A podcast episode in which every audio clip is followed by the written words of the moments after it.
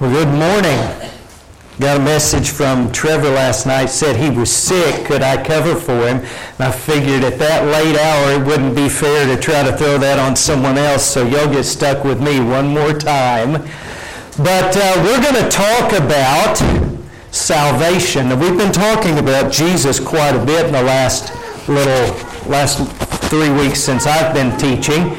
And uh, we're going to talk about what Paul says in Romans, what Paul teaches in Romans about being saved. Now, it's interesting to me because if you're saved, you would think you knew what being saved was, right? I mean, you would think you understood being saved if you're saved, right? But there's a lot of confusion about why we're saved and how we're saved. And the book of Romans was written to a bunch of Christians. It wasn't written to a bunch of pagans out there that didn't know how to be saved. It was a, written to people who were saved. And Paul was explaining what salvation was all about because there was confusion. You might say, well, why was there confusion? There's confusion in the world today about being saved, isn't there? Lots of different churches teach lots of different things. There's confusion about it. So what we're going to do today is we're going to look at what Paul explains as he lays out how and why humans can be right with God. People who aren't right, people who are not sinless. Now, in Romans 1 through 3, we're going to start in Romans 4, but I want to give you just a little background on 1 through 3 in chapters 1 through 3, Paul says all the Gentiles have sinned without the law. Now, without the law means if you were a Gentile, you know what a Gentile was? That was somebody that's not a Jew. You didn't have the Old Testament law. That was written to Jews. The law of Moses, remember Moses went up on the mountain and came down. That was to Jews. It wasn't to Gentiles. So what happens if you're a Philistine? There's no word from God? No. That's not right. He says the Philistines did what, what they called sinning against the law in their heart. And Paul argues this. He said that there is an absolute moral imperative that's put into the laws of all mankind. Now, you remember in the Garden of Eden how Adam and Eve ate the fruit of the tree of knowledge of good and evil? Okay, the Bible does not teach that you are guilty of the sin of Adam and Eve. Adam and Eve are guilty of their own sin. You don't inherit their sin. What you do inherit is the knowledge of good and evil.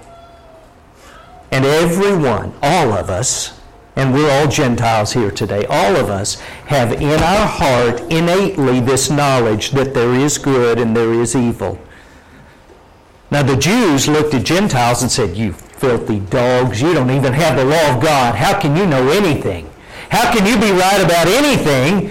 And of course you're condemned because you we have the law of God. And he says, Jews, you're no better than that.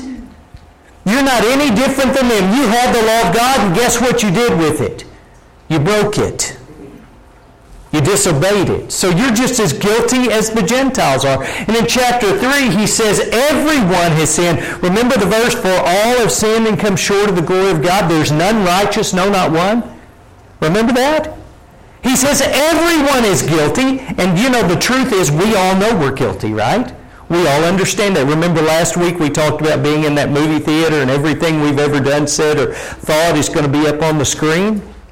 We didn't like that, did we, Christy? Because we're all guilty. Okay? And then he says, God, who is righteous, cannot overlook or ignore sin. So, if every human alive is guilty of sin and God's going to condemn sin and no one gets out of it, no one gets a free pass, and we're all guilty, how can God save anyone? It's a pretty good question, right? How can God be just and justify people who are unjust. How can God let sinful people into heaven? And Paul is going to explain that beginning here in chapter 4. He says, What shall we say then that Abraham our father has found according to the flesh? For if Abraham were justified by works, he has something to boast about, but not before God. So what he says is this. Let's start with Abraham because everyone, even the Gentiles, agreed that Abraham was righteous. Why was Abraham righteous? Well, he, he was a great godly man. And I mean, he was Abraham, right? You know what Abraham did? Do you remember the story? He was headed down to Egypt and he knew one of the Egyptians was going to want his wife, Sarah. Do you remember that? Remember, they stopped at like the last little coffee shop this side of Egypt, and he says to her, Sarah, you are a fine looking woman. And I know those Egyptians, and one of them's going to want you. And I just want you to know right now, you tell them I'm your brother. they can have you. That's what he said, in effect. Is that righteous? You think Sheila would say, think that was righteous if Yancey said, you tell them I'm your brother, they can have you? That's not righteous. Abraham did that twice. He was afraid of getting killed. And so he did something that was, we know Abraham wasn't perfect. He said Abraham was righteous, but he was not justified by his works. If he was justified by his works, he could knock on that gates of heaven and say, let me in, because I'm righteous. God says that's not the way it happens. That's not the reason that Abraham was righteous. Look at this. For what does the scripture say? Abraham believed God and it was accounted to him for righteousness.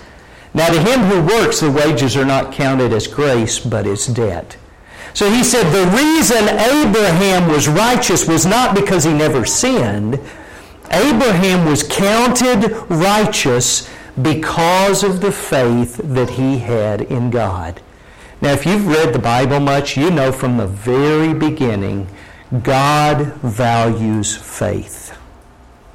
He values people trusting Him. He values that very highly. And he's, this passage here, Paul says that the reason Abraham was considered or counted or credited with being righteous was because of the faith that he had. And he goes ahead and he explains this. He says, Now to him who works, wages are not counted as grace, but as debt. Okay? So I have hired a guy to put flooring in my, one of my rent houses. Okay? And he charges $2 a square foot to lay that flooring in this rent house. Okay? So if it's a thousand square feet at the end of this job, guess how much money he expects from me? $2,000. Okay? I owe him $2,000 at the end of that job, right? What if I don't pay him? Well, I've stolen his money, right? I owe him that money. He's worked and I have a debt then. The debt is I owe him that money. We understand how debt works, right? So is there some good deed that you can do that makes God indebted to you so that he owes you to let you in heaven? Let's change the scenario. Let's suppose that this guy doesn't work.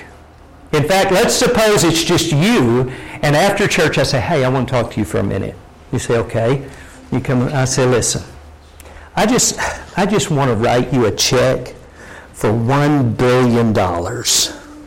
Okay? And I give you a check after church this morning for $1 billion. Now, it will bounce. But if I could do that for you, would you think you'd earned that money? I say, well, you know, I've, I've invited you over to the house before and fed you. I, I uh, gave you a ride one time. Is there anything you've done for me that's worth a billion dollars? No, you haven't worked. That's just a gift, right? You know, if you worked for me for $20 an hour, you'd have to work for me for 25,000 years at 40 hours a week to earn a billion dollars. You can't do that. It's more than you can earn yourself, okay?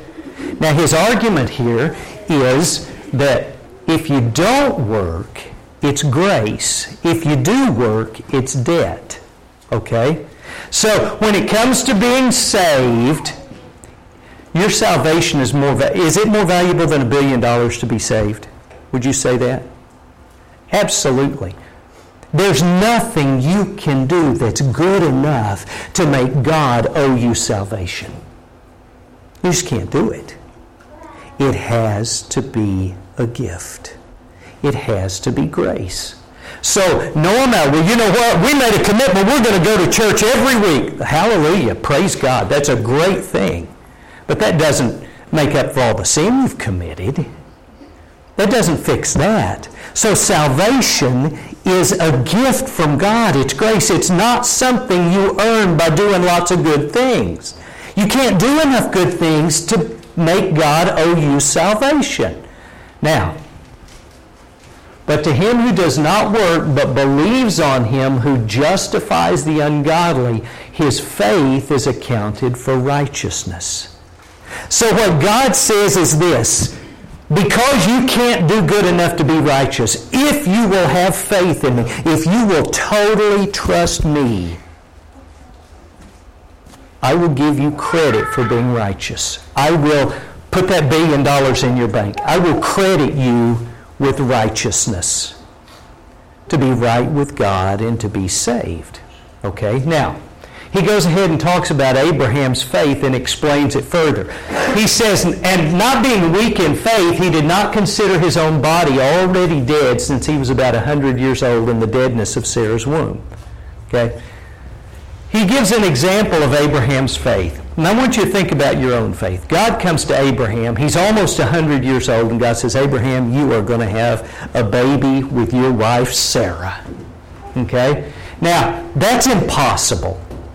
For one, Sarah's barren. She's never been able to have kids. They've been married for years and years and years and years, and she can't have kids. Okay? Never was able to.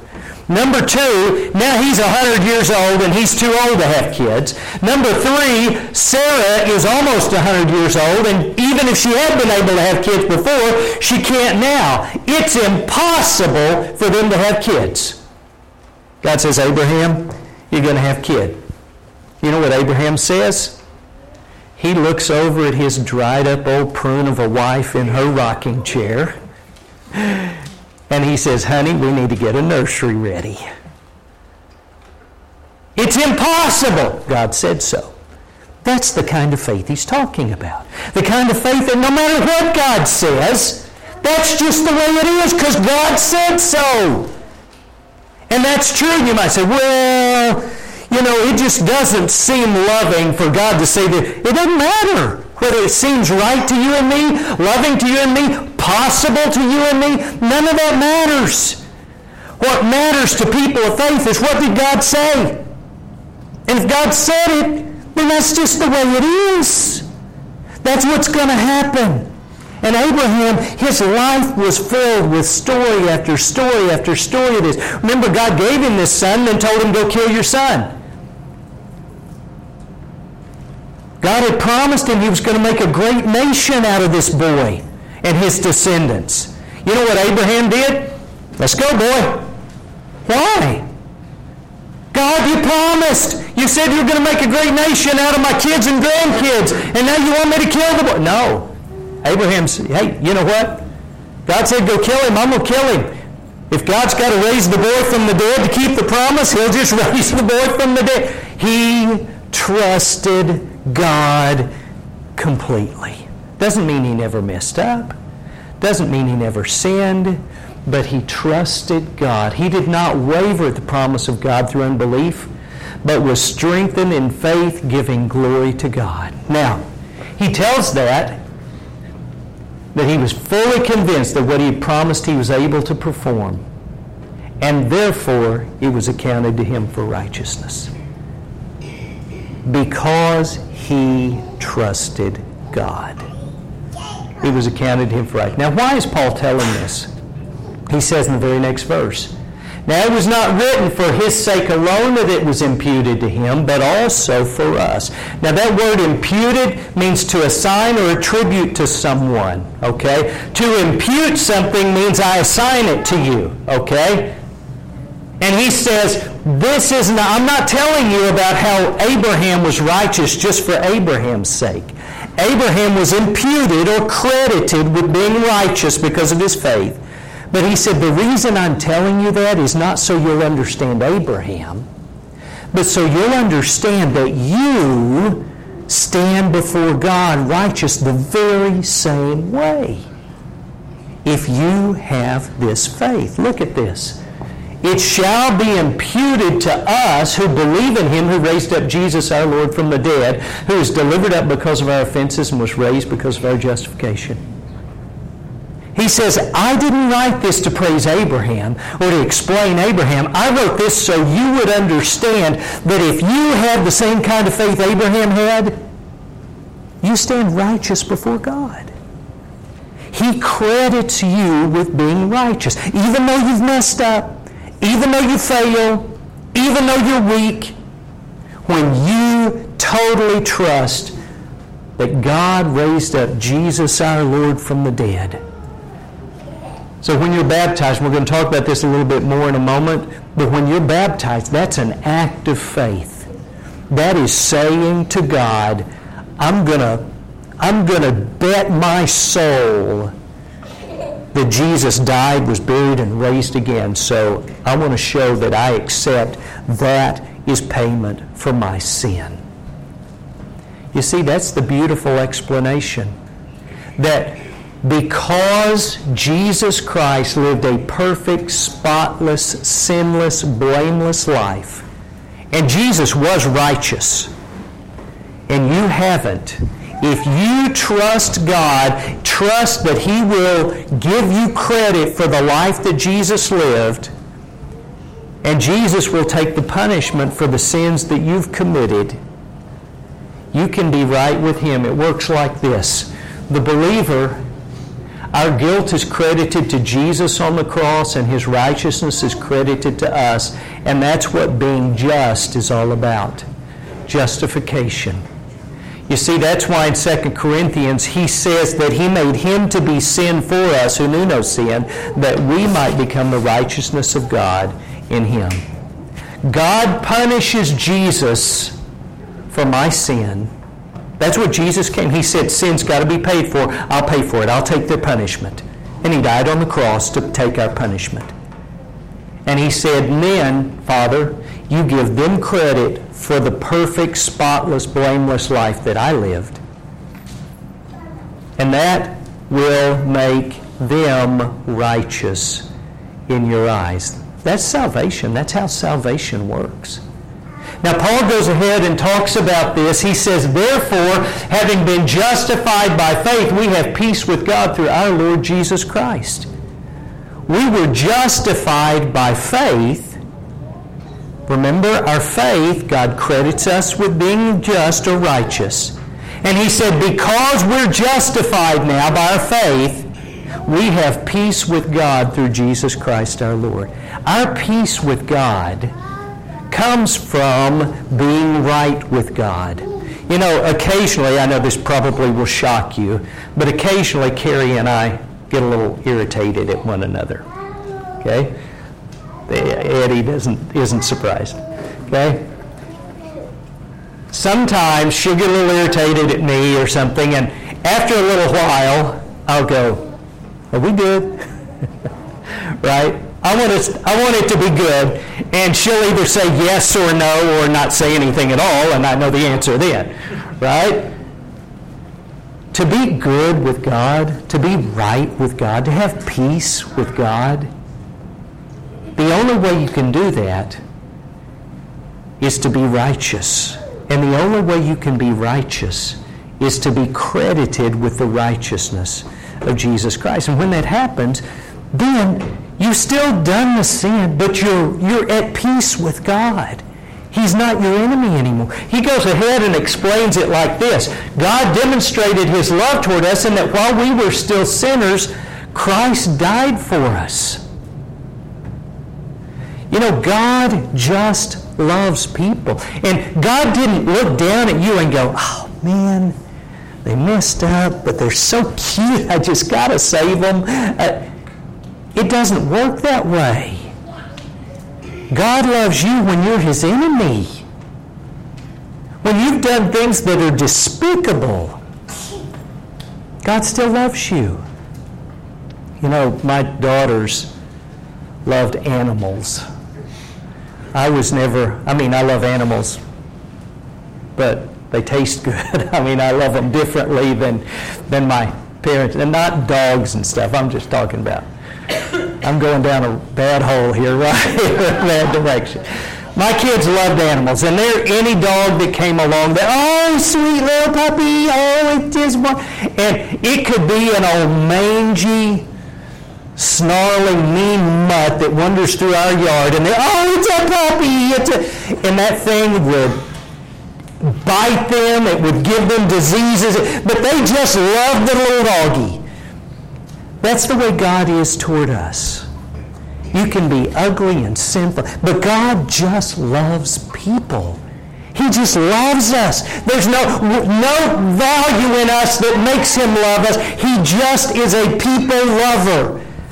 And that's why the Bible says the angels look at it and, and they're just amazed. They long to, because you know what? When angels sinned, God bound them in chains to be held to the day of judgment. But when people sinned, God said, you know what? I'm going to send my son and let him die in their place. And so they can be a part of my family. And the angels just go, wow. wow. Can you imagine that? The love of God? While we were still sinners, Christ died for us. Do you ever think about how God loves you? Brother Bruce prayed that I would talk about how much God loves us. This is how much God loves you. And it, it's just beyond imagination. Now, he explains this reconciliation that we have with God. He says, Much more then, having now been justified by his blood, we shall be safe from wrath through him. For if when we were enemies, we were reconciled to God through the death of his Son, much more, having been reconciled, we shall be saved by his life. And not only that, but we also rejoice in God through Jesus Christ our Lord, through whom we have now received the reconciliation. So notice he says we're rejoicing in God through Jesus because that's the way we got reconciled to God, right? What I want you to notice in this passage, I know it's lots of words. I want you to notice a couple of things. One, it's all about being saved. Look at the words justified, saved from wrath, reconciled. This passage is all about being right with God.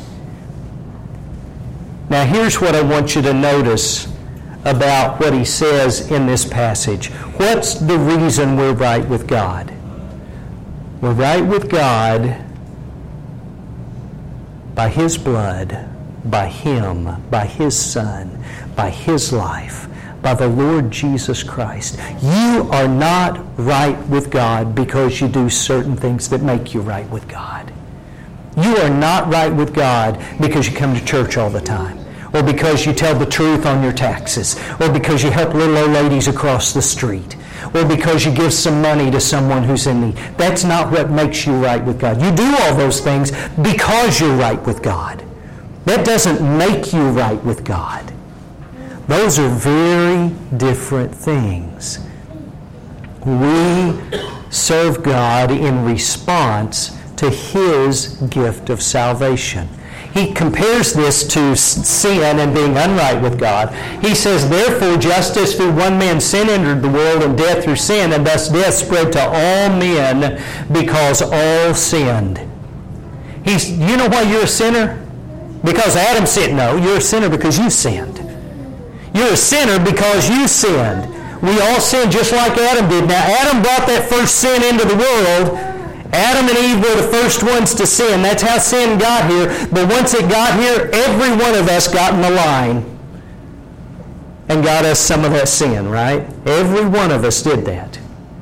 And he says, that's why you're unrighteous. He said, but being right with God, he says, the free gift is not like the offense.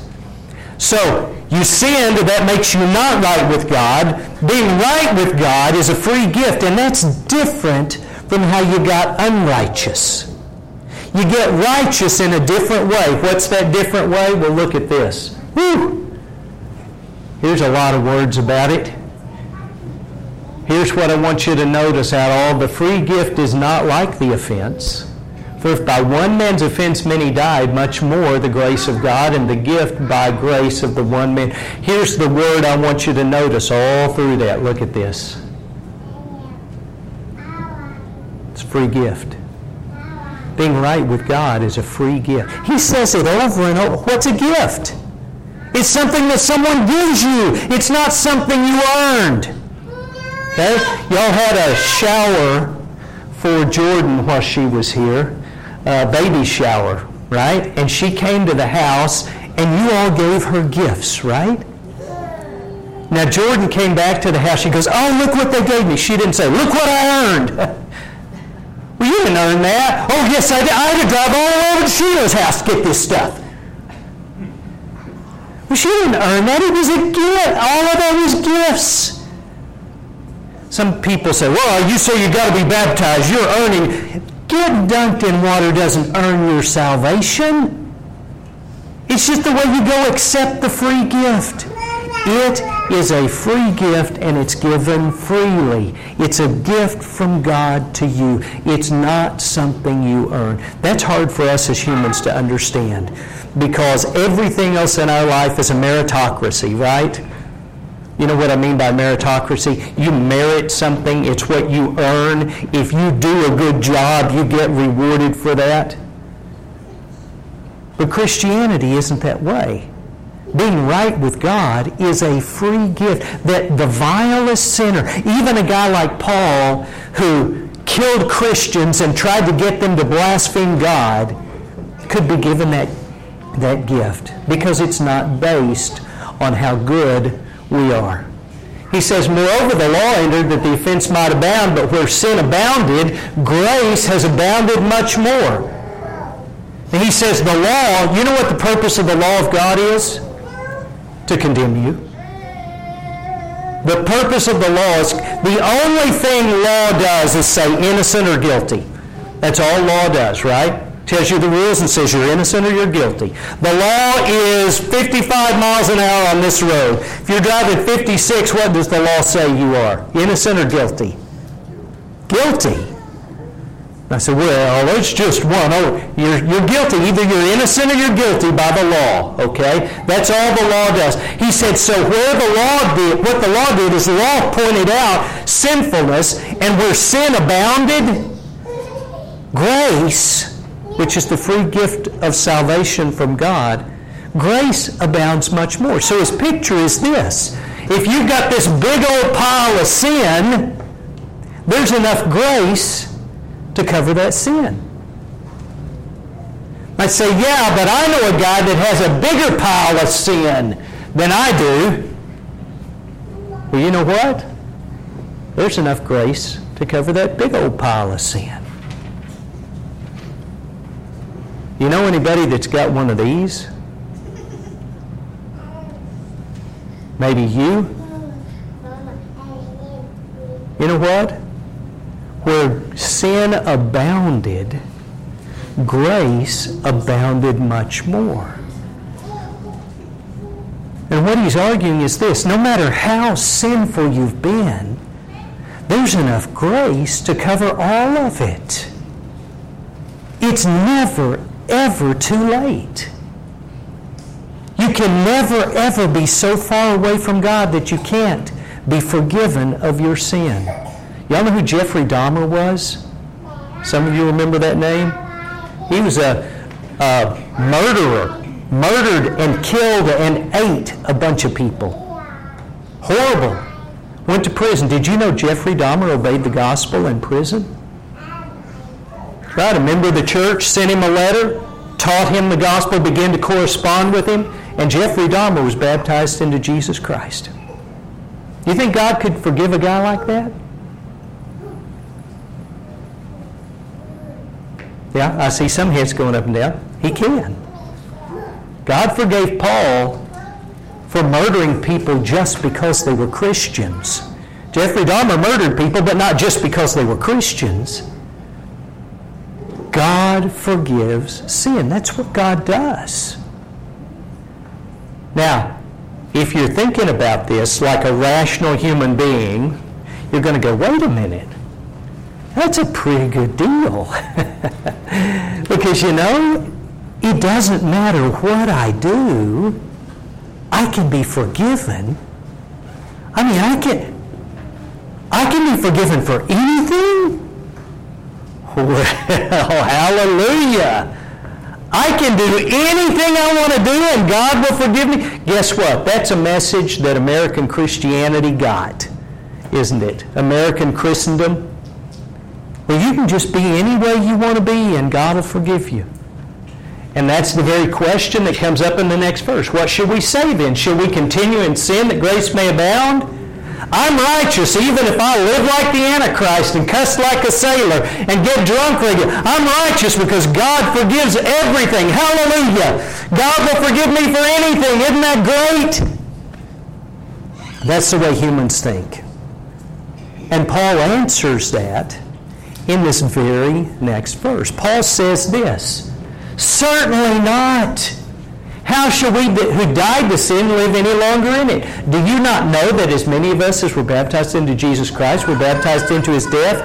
Therefore we were buried with him through baptism into death, that just as Christ was raised from the dead by the glory of the Father, even so we also should walk in newness of life. So look at these things he says. He says, Shall we continue in sin? You know, there were some people who were even saying this. You know, God is great for forgiving sin, right? Would you agree with that? God is great for forgiving sin. Okay, we sing songs about praising God how great He is, right? And the worse the sinner is, the greater God is for forgiving them, right? So if I go out and sin a whole bunch, that's just making God really great for forgiving me. Can you see how people would reason that way? And Paul says, Is that true? No, that's not true. The fact that your salvation is a free gift doesn't mean that now that you're forgiven, you just go live like the devil. God didn't come and send Jesus to die so you could be sinful. He sent Jesus to die to make you righteous. He says, no. He said, when you were baptized, oh, we've gotten back to this baptism thing. When you were baptized, you were baptized into his death. What died? Well, Jesus died, right? What in you dies? The old man of sin. The one that lived the way you wanted to live instead of the way God tells you to live. The old man of sin dies. You're buried with him in baptism, and you're raised to walk in a new life. Your baptism, you know, we immerse because that's what the word baptize means. It means to dip or immerse. And in immersion, in baptism, you are showing a form of the death, the burial, and the resurrection of Jesus. That's a form of it.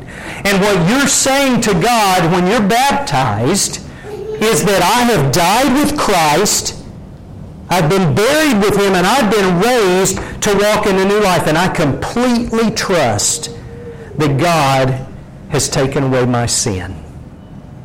I've baptized lots of people, and I have never seen sin floating on the water after the baptism. How do you know? How do you know God washes away your sin? Sam Houston, who was baptized, said that he felt sorry for the fish that were downstream when all his sin was washed down. Sin doesn't float on. How do you know God forgives your sin when you're baptized? Faith. You trust what God said. You have faith in God. You believe that your baptism at that point is faith in the operation of God, that God is removing your sin. You trust that completely? then God removes your sin. And you're raised to walk in this new life. When you're baptized, you're raised to walk in a new life. You see, the big problem first is we think we can earn our rightness with God, and that's not true. You can't be saved by your works. Okay? Because your works can never be perfect. The next problem that comes when we realize that's not true is we go, oh, well, our works don't matter at all. And Paul says that's not true either.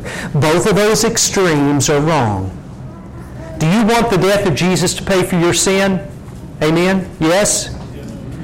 You can't have his death if you won't take his life. There's two sides to the same coin. You cannot have the benefits of his death if you will not follow and live his life. But you do that because you've been saved, not in order to get saved. And that is critical. He says, likewise, you also reckon yourselves to be dead indeed to sin, but alive to God in Christ Jesus our Lord. Therefore, do not let sin reign in your mortal body that you should obey it. He says, reckon or consider yourself dead to sin. Now, if we had a dead guy up here right now in a casket, okay, and he's laying here, and somebody comes up and says, hey, I have got some of the best alcohol that anybody's ever drank. Let's offer to this guy. And he loved alcohol. He's laying in this casket. What's he going to do when you walk up and offer him that bottle of alcohol? That's all he's going to do. He's not going to respond because he's dead, right? You could offer him a billion dollars. You could offer him any kind of pornography. You could offer him any kind of power, and all he's ever going to do is because he's dead to it. He says, consider yourself dead to sin. Now, do you feel dead to sin? When temptation is offered to you, do you just go, or do you go? Well, we don't feel dead to sin, do we? He says, consider yourself dead to sin. How do I consider myself dead to sin? Because God says you are dead to sin. Remember faith?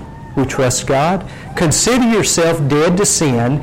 And then what you do is you begin to live in your physical life the way God really sees you spiritually, which is righteous and perfect and spotless and blameless. That's the way God sees you spiritually. That's the way you really are. So what you do is you begin to live that way in the flesh. Okay? He says, Therefore, do not let sin reign in your mortal body that you should obey it. I seek to obey God. I try and I struggle against sin and I fight, not so God will love me or so God will save me, but because God loved me and because God saved me. That's why I struggle and fight against sin. Does that make sense? Can you all give yes or no? Does this make sense? Okay? That we respond to the love and grace of God. We love Him because He first loved us. We don't do good to get Him to love us, but we don't accept His love and then just keep doing evil. You can't do either one of those. You respond to the love of God. He says, To whom you present yourselves slaves to obey, you are that one slaves whom you obey, whether of sin leading to death or of obedience leading to righteousness. So this is where the rubber meets the road for us.